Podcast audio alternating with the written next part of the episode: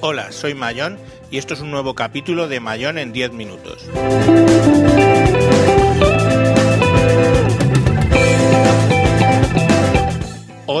Vamos a hablar de la homeopatía.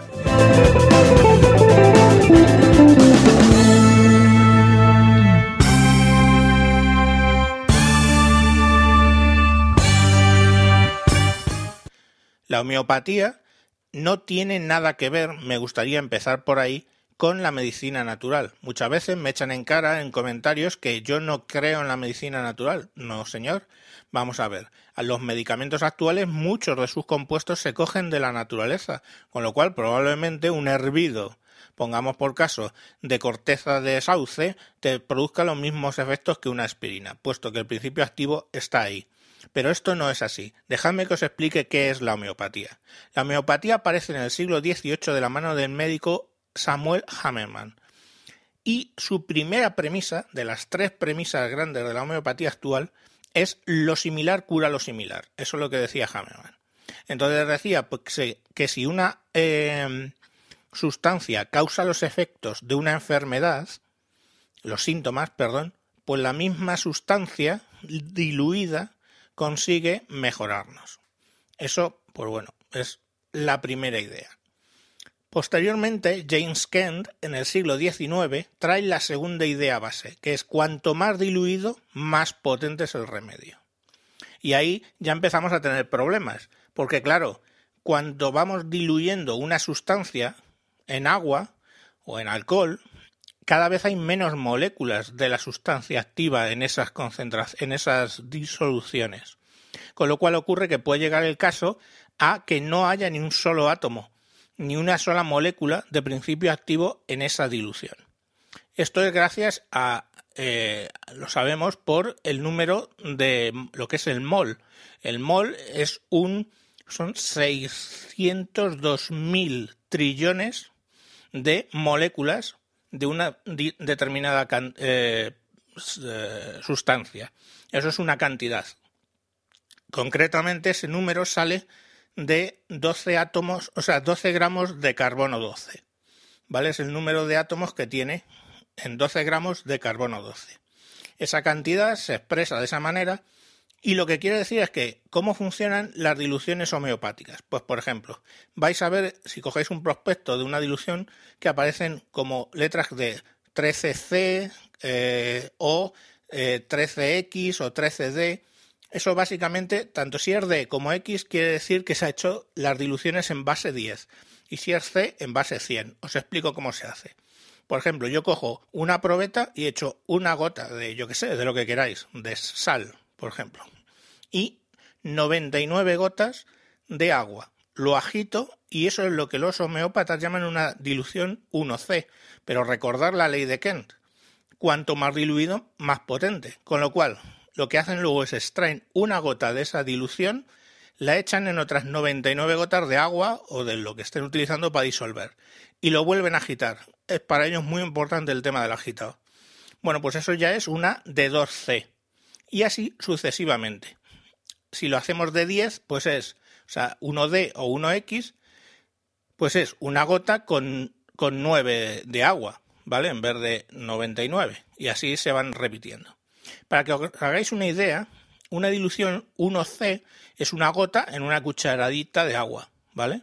Una dilución 2C es como una gota en un vaso de chupito. Una dilución 6C ya es una gota entre mil millones, ¿vale? Porque vamos multiplicando por 100. Y eso sería como una gota de lo que sea en piscina olímpica, en 20, perdón, en 20 piscinas olímpicas os hacéis una idea, o sea, ya es que ¿qué queda ahí? ¿Vale? Una dilución 12C es una gota de lo que sea dentro del océano Atlántico y 12C es lo que empiezan a, llamar ellos potente.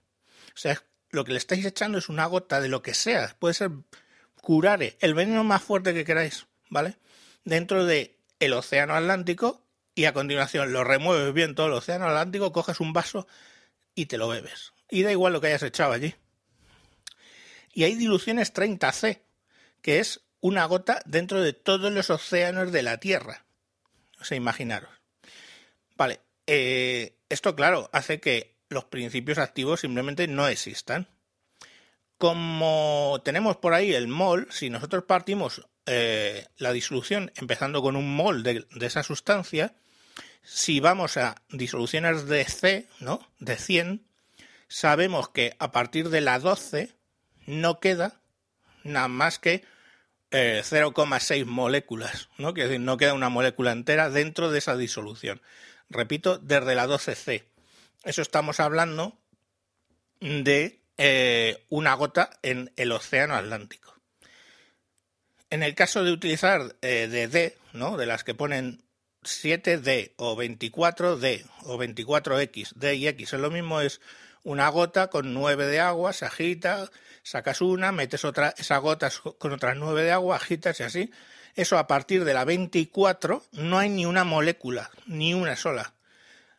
Con lo cual, eh, bueno, pues esto generaba un problema. ¿Cómo lo solucionan?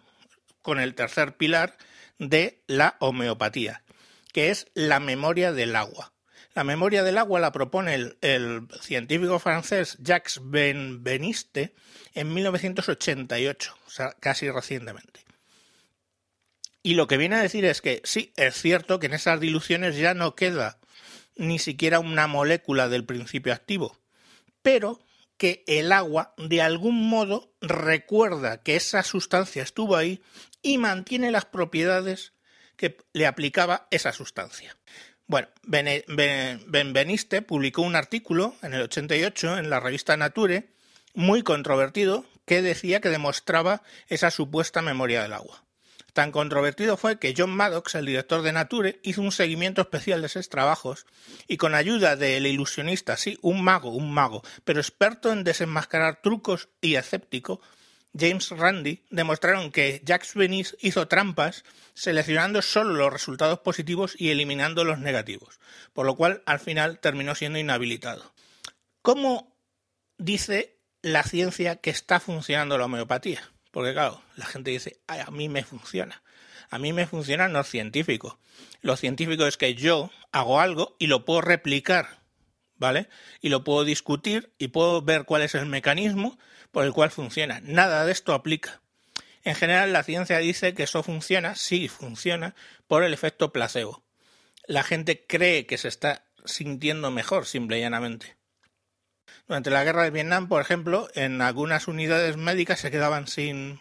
se quedaron sin. Eh, sin analgésicos e incluso pues lo que hicieron fue rellenar pastillas por ejemplo con, con sacarosa y dárselas advirtiendo a los soldados que era un muy muy potente analgésico y los soldados se sentían mejor en una mayoría importante. Eso es el efecto placebo.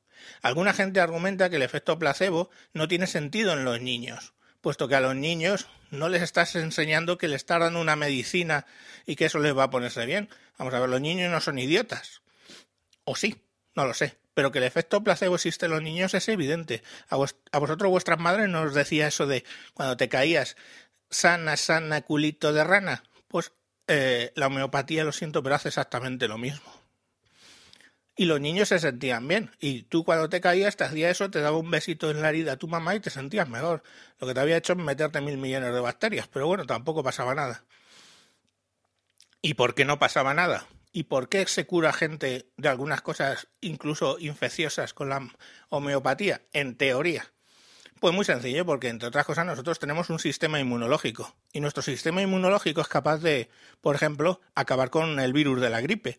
Yo cojo una gripe y ya sabéis el chiste, ¿no? La gripe cuánto dura? Dice, dura siete días sin pastillas o una semana tomando pastillas. ¿Qué quiere decir eso? Pues que nuestro sistema inmunológico se carga o lo intenta por lo menos el virus de la, de la gripe. Pues por eso muchas cosas que dicen que funciona el tema de la homeopatía en realidad es tu cuerpo que se está curando. Una tendinitis, por ejemplo, hay unas cremas homeopáticas, pero una tendinitis se cura dejando el miembro quieto, te des o no te des una pomada eh, homeopática, que no sirve para nada. ¿Por qué la homeopatía es peligrosa? Pues bueno, si no me estás diciendo que eso es básicamente agua o sacarosa o la base que estén utilizando para hacer la dilución. Pues sí, claro. Pero el problema es que te lo venden como un medicamento, diciendo que eso te va a sanar. Y hay gente que para enfermedades muy jodidas, como puede ser el cáncer, dejan de tomar su radioterapia o su quimioterapia, que la verdad es que jode, porque es doloroso y te sientes como el culo cuando tomas quimioterapia, pero te cura. Entonces dejan de tomar eso que es doloroso para tomar agua de no sé qué, que es lo que les está recomendando el presunto médico homeópata. Y la gente muere. ¿Vale? Muere ¿por qué? Porque no se toma sus remedios correctos eh, y, creen estas chuflas, que aparte tienen un precio impresionante, porque claro, siempre hablan del el, la, el complot de las farmacéuticas para mantenerlos pero coño, es que un medicamento homeopático cuesta hasta seis veces lo que un medicamento normal. Por ejemplo, a mi hija una vez le, engañaron a mi mujer para que se tomara Tusikin, que era para, para tema de atos. Eso costaba como 12 euros, estamos, cuando el Romilar, por ejemplo, que es una cosa que se toma muy habitualmente de niño, que es un euro y poco. O sea, es que eran seis y siete veces más caro el medicamento, entre comillas, homeopático insisto que no fue buscado, es que le timaron a mi mujer y punto, bueno, le advirtieron que eso era un medicamento homeopático. Pues ahí lo tenéis. ¿Que lo podéis tomar? Por supuesto, mira, si os gusta, tomarlo. No pasa absolutamente a nada. Estás tomando agua, estás tomando sacarosa o, incluso lactosa. Excepto que seas intolerante a la lactosa, no te va a hacer absolutamente nada. No te va a pasar nada. Pero por favor, seguid tomando los medicamentos que os mande un doctor en medicina. Espero que la próxima vez que cojáis un medicamento homeopático podáis coger o tengáis el gusto de mm, ver el prospecto y calcular cuánto principio activo lleva. Es muy sencillo. Eh, ahí te va a poner, por ejemplo, yo que sé, el principio activo que sea, te va a decir un miligramo a 12C. Lo que tienes que ir haciendo es dividir eh, eso 100 veces o sea, perdón, 12 veces por 100 ese miligramo y a ver cuánto queda, cuánto queda de principio activo. Os llevaréis la sorpresa de que probablemente es nada, nada de nada lo que os está quedando. Y bueno, pues hasta aquí el programa de la homeopatía. Siento si alguien se ha sentido ofendido. Lo siento, de verdad. Si alguien a mí me dice que la aspirina no funciona, no me monto en cólera diciendo que sí que funciona, que no sé qué, que eres un irresponsable. Pero parece ser que cuando alguien se mete con la homeopatía, sus seguidores automáticamente entran en modo defensa y en vez de razonar, pues se ponen a trolear y a ponerte de vuelta y media. No tengo mayor problema con eso. Bueno, pues lo dicho, hasta aquí el capítulo. Esta vez ha durado un poquito más, casi 15 minutos, pero creo que el tema lo merecía y creo que es importante que sepamos qué es lo que nos estamos no metiendo para el cuerpo. Un saludo y hasta próximos capítulos.